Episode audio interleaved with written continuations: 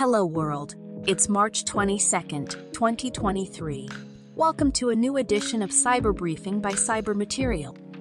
Cyber alerts. New shellbot malware targets poorly managed Linux SSH servers.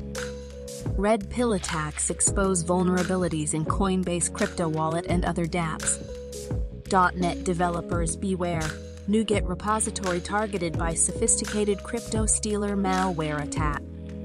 Cyber incidents. Harvest Keeper AI scam drains almost $1 million from users.